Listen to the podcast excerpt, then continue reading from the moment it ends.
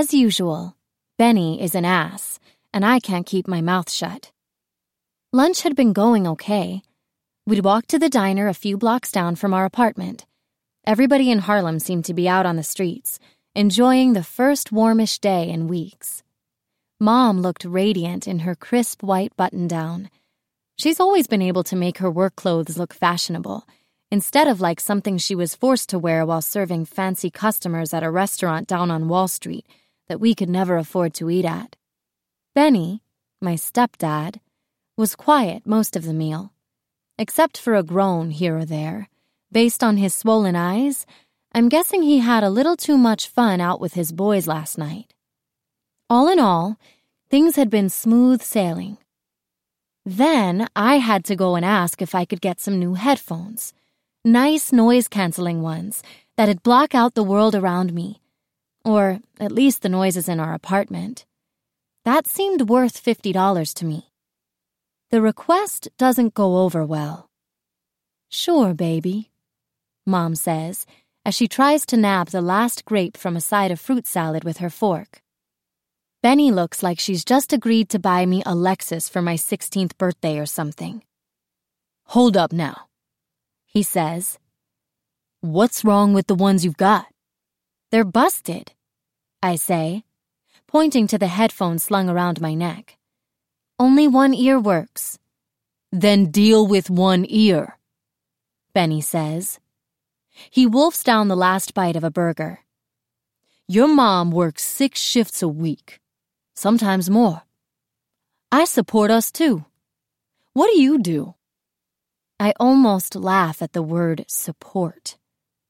Benny's been off work for a few months now, on paid disability, even though I haven't seen anything wrong with him.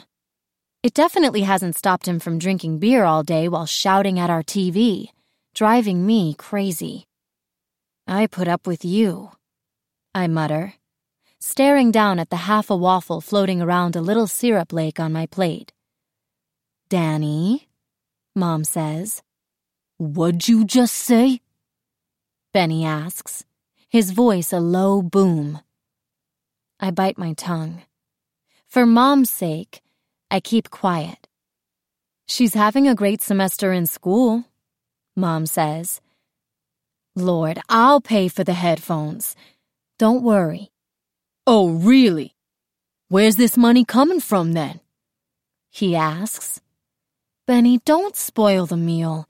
You know I set aside a little tip money for things like this. At least she works, I say. It slips out before I can stop it. Benny snorts and I can tell I've crossed the line. When he speaks again, his voice is deep and full of anger. Listen here, you spoiled little. Benjamin! Mom cuts him off. He looks back and forth between us, jaw flexing as he clenches his teeth. Benny's pretty much always an asshole, but it's when he gets quiet and silently rages that I know I've hit some kind of nerve. I haven't seen him look this angry in a long time, and that's saying something considering we never see eye to eye on anything. My body tenses up with anger. I want to hurl my plate at him or flip this whole table over. I wish I could do something. He stands up abruptly, his knees banging against the table and causing our plates to rattle. On his feet, he's a behemoth, six foot two and thick from years of manual labor and mom's cooking. A couple of people look over at us, and Mom puts on a smile to show them that everything's all right. You got so much spare cash lying around, then you won't mind paying for this shit, Benny says, waving at our table. And then he's off and out the door.